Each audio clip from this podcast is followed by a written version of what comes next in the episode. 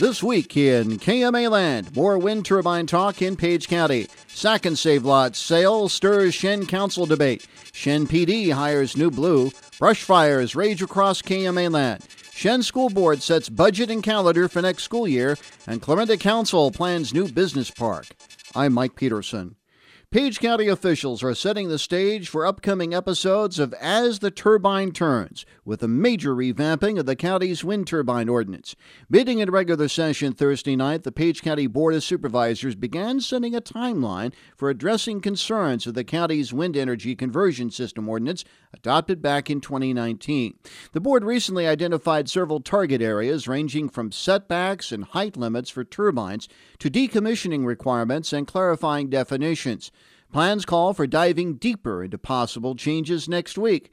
Rather than tackling the laundry list of items all at once, Supervisor Todd Maher suggested breaking out the ordinance into discussion items across several board meetings. Basically saying, okay, so we're going to have maybe dedicate one evening to setbacks and lighting. Maybe you mix those two together, or you do one on height restrictions or sound and decibel, and just have a different section that we kind of highlight and go through. Additionally, Maher says he wants to see the items of discussion each week laid out in the board's agenda to potentially increase the public's awareness and participation. That way the public has a a week of maybe looking at ideas, and we have a week to look at ideas and be prepared and come in with things that we've found maybe in other counties or other ordinances, and then we can have a discussion at that point on the meeting and say, here's the public's idea. The public will have input. We'll have input.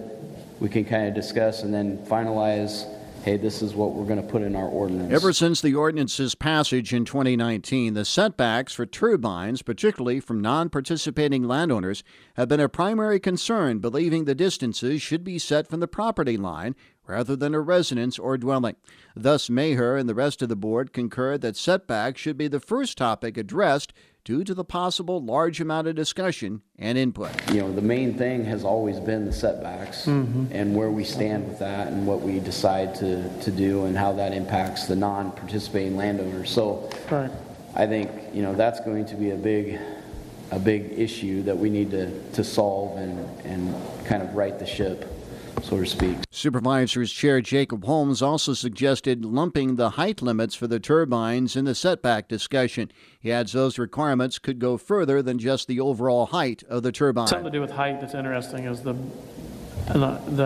how close the tip of the blade can be to the ground also. That's part of not just overall height, that's how far it's allowed. I was reading lots of ordinances and they put a limit on how close that thing gets to the ground, too. Yep. It's something interesting to think about. Maher added other safety-related items, such as the aircraft lighting on the turbines, could be compiled at a following meeting.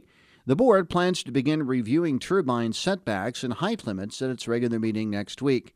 In other business, the board approved the fiscal year 2024 Department of Transportation budget and county 5-year program and retained Allers and Cooney to review a potential hazardous liquid pipeline ordinance. After almost a quarter century and an evening of lengthy debate, land where a former grocery store once stood in Shenandoah has new owners. By a 4-1 vote Tuesday evening, the Shenandoah City Council approved the sale of city-owned property at 301 West Sheridan Avenue to Michael and Kendra Weston for $4,250. The Westons proposed constructing 2 or 3-bedroom duplexes at the site of the former Sack and Save property. Council members took action following a public hearing in which Councilman Kim Swank raised previous objections to the sale. Casting the lone dissenting vote, Swank says the city originally purchased the property in May of 2000 for $65,000. They want to sell it for $4,250. That's lost income of $60,750.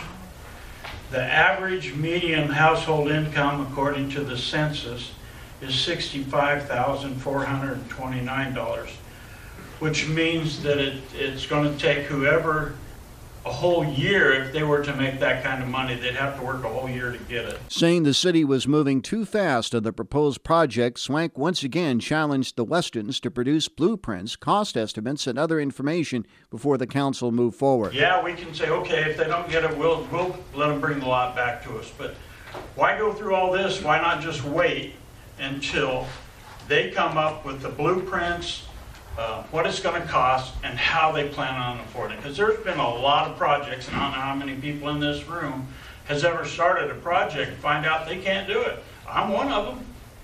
So, you know, I don't know. I just think we're getting way too early on this. Presenting drawings and floor plans of the proposed units, Kendra Weston addressed Swank's statement that the couple received tax increment financing to complete the Howard Clothing Store building's renovation into Midwest Mental Health's new offices. As most of you, or maybe all of you may know, we did receive a TIF grant for the Howard's building, which was $250,000. We put it to good use and also invested $600,000 plus of our own money. So that original budget for the building that was presented was roughly $600,000. With COVID inflation, we ended up surpassing $800,000. We're happy to do that because we're very invested in our business and the success of the clinic. Both Kendra and Mayor Roger McQueen stated TIF is not an option for the duplexes. Citing the Western's track record in completing other projects, Kendra believes they deserve the benefit of the doubt on the proposed housing complex. I feel like some credit should be given where it's due, because Michael and I have shown a lot to this community, and this is something that we would love to further invest. So, I mean, yes, there's risk, of course, with any contract with somebody that you're selling to, but I feel like we have at least earned some respect as far as growth in the community. Councilman John Eric Bradner voted in favor of the sale, saying the council must take a tactful approach to the proposal. I think not having any forward movement is stagnant.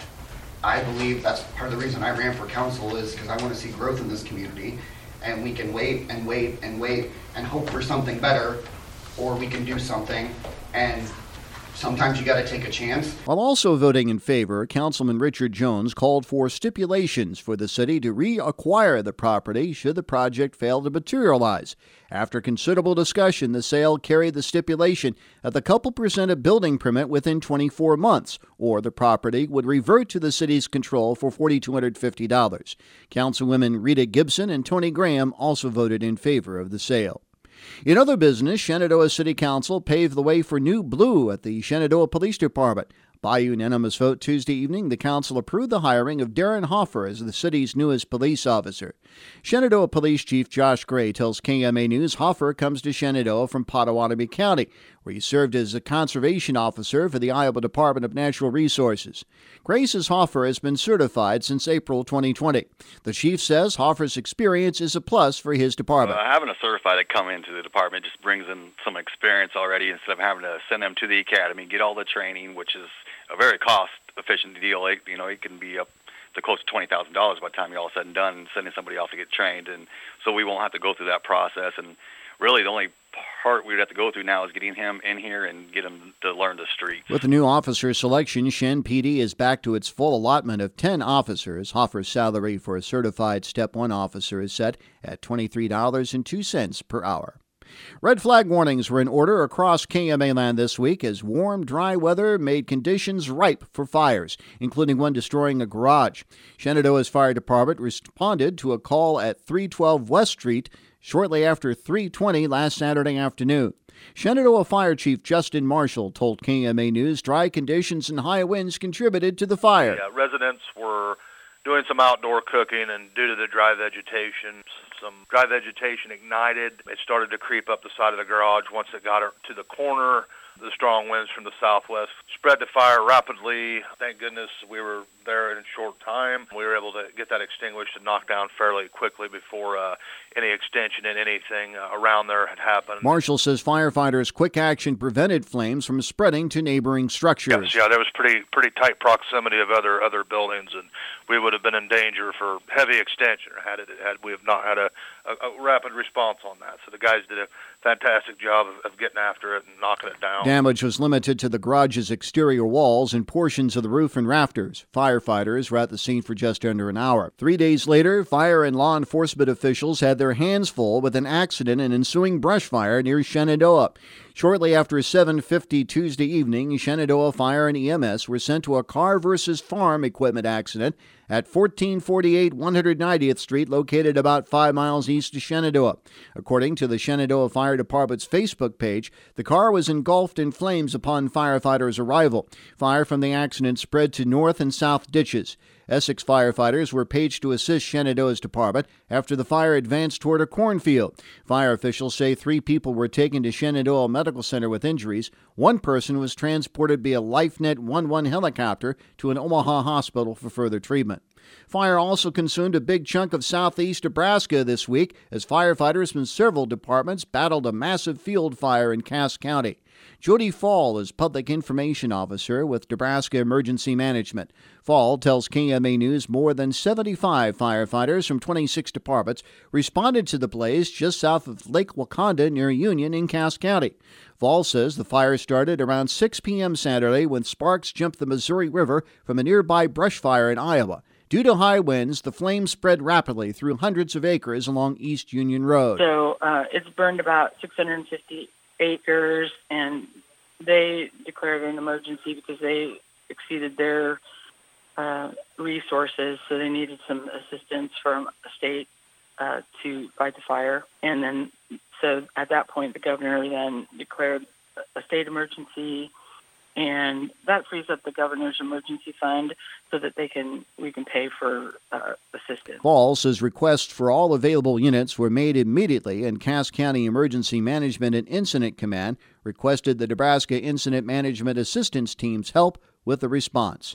Additionally, Fall says several state agencies, including the Nebraska State Patrol and National Guard, assisted local responders. Pottawatomie County was the scene of another brush fire later in the week north of Interstate 680. County Emergency Management Director Doug Reed tells KMA News crews were dispatched late Tuesday near the Pigeon Creek Wildlife Management Area along the Missouri River after flames from a vehicle fire spread to nearby grass.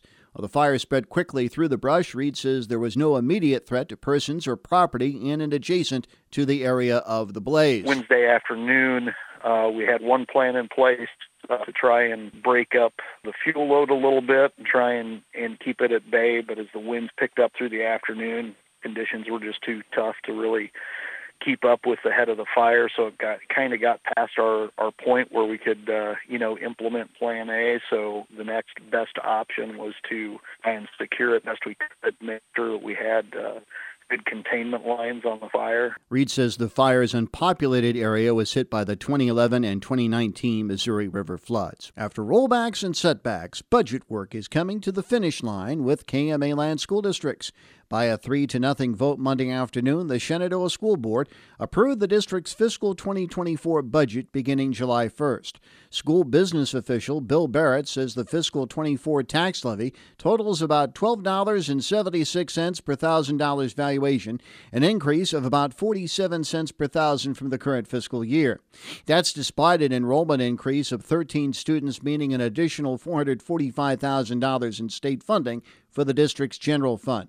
Barrett cites the state's property tax rollback recalculation for fiscal 2021 as a big culprit for the tax increase. The valuations from FY 2021 were miscalculated across the state, so they had to recalculate that. So basically, the rates were overstated, so that also had a factor in increasing our rate, and we're estimating about 40 cents per thousand. So that's, if we add that, it's about where we're at this year. Board members also approved the district's calendar for the 2023-24 school year with a starting date of August 23rd and end date of May 23rd of next year. However, Shenandoah School Superintendent Dr. Carrie Nelson says the schedule also reverts to previous dismissal times of 3:15 p.m. for elementary students and 3:25 for middle school and high school, and that's for next school year. Nelson attributes transportation issues as the reason for the switch. That's in order to be more flexible with our transportation at the end of the day and do some staggered routes.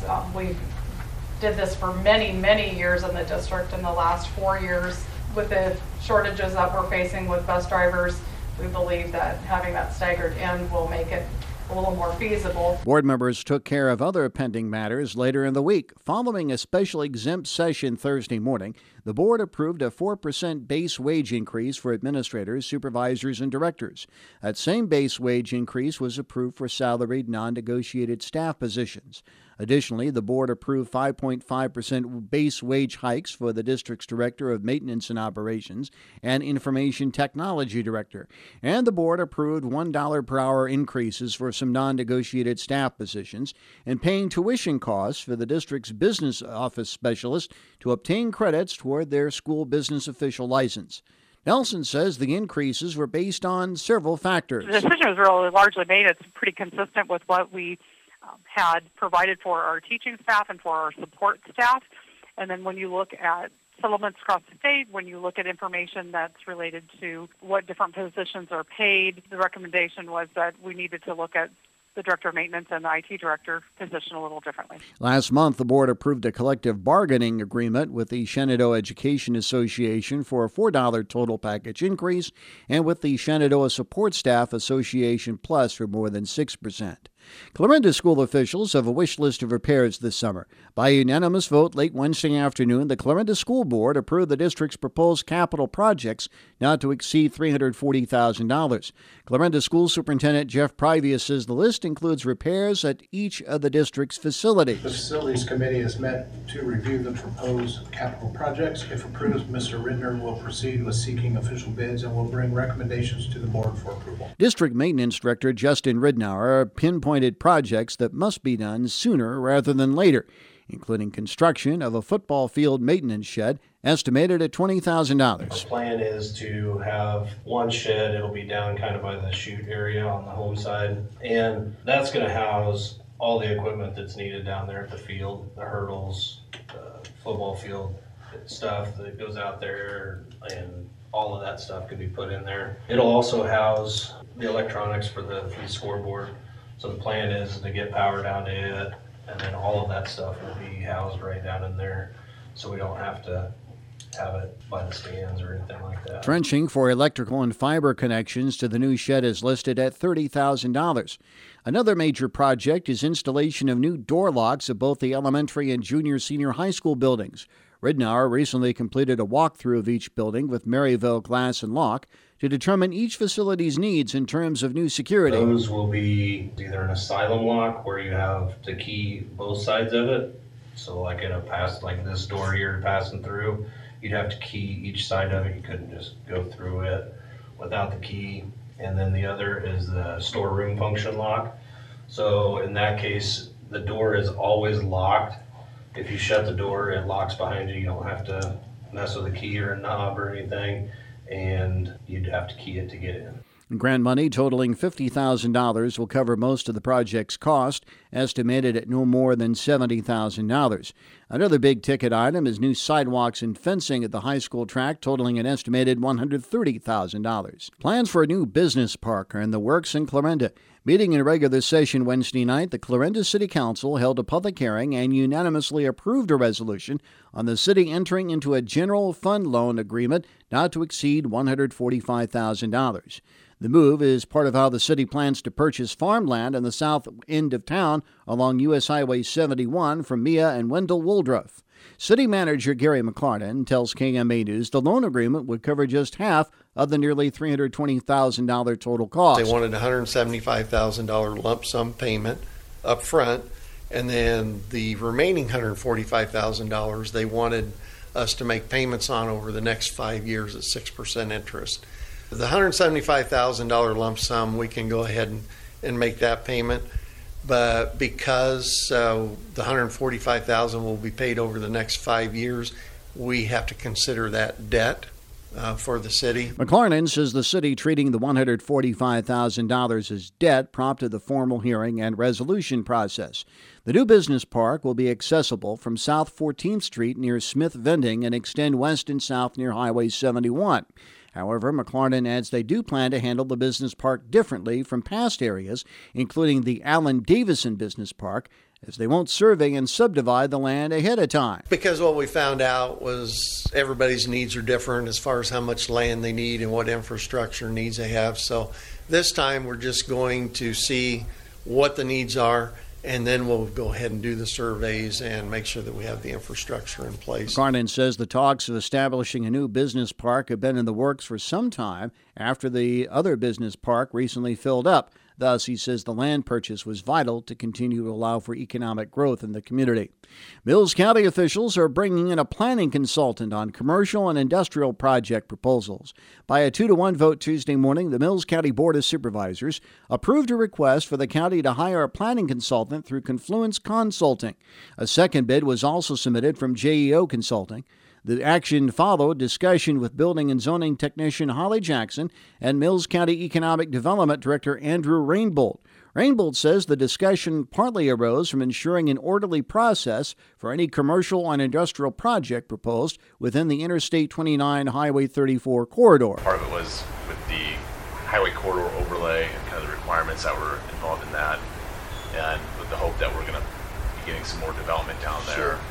How can we make sure that it's kind of orderly and makes sense both for the county and then also for applicants? So we think there's a prospect for more commercial and industrial development to come in, and that would be helpful from everybody's end to make sure that there's somebody that can review it, give us advice. Jackson says the consultants would only be hired by the county on an as-needed basis and paid monthly when they do provide their service. This would be for on-call only. So as the project comes in, such as Cattleman's or Echo, this would be just for that particular project, so it would be based on per project. While acknowledging the need for a planning consultant, County Attorney Deshaun Birdsell questioned why the consultant fees couldn't be added to the permit fees already being paid by the company or individuals proposing the commercial and industrial project, and what the specific parameters would be to trigger the need for a consultant. I think it makes more sense to have them say,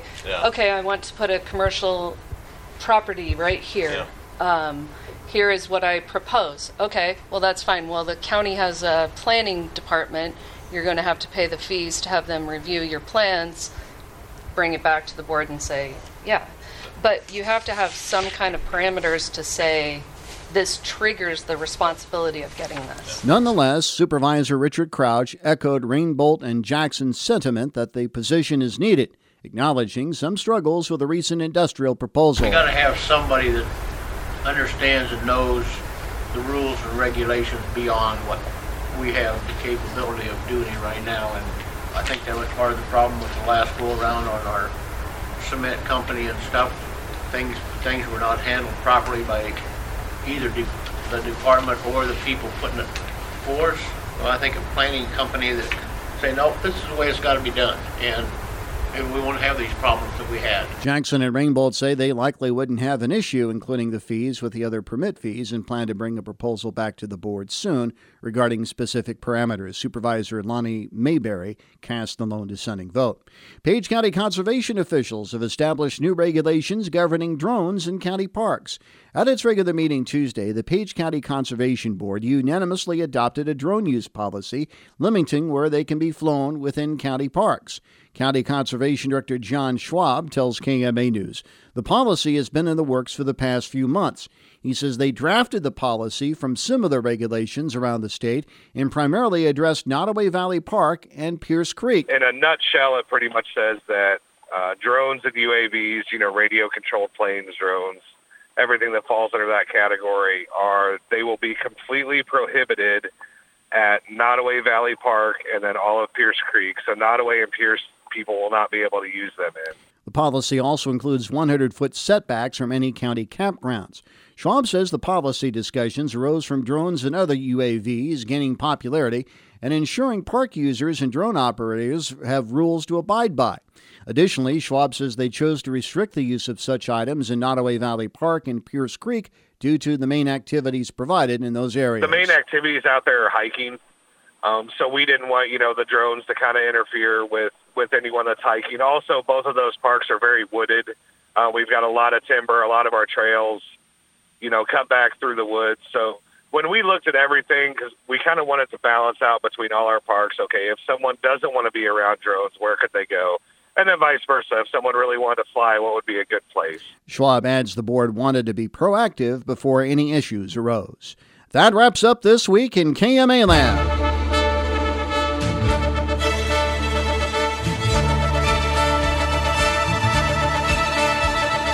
Be listening each week at this time for This Week in KMA Land. And for more information all the time, log on to KMAland.com, where you can also hear this program in its entirety. From the entire KMA News team, this is Mike Peterson. Thanks for joining us. Have a great weekend.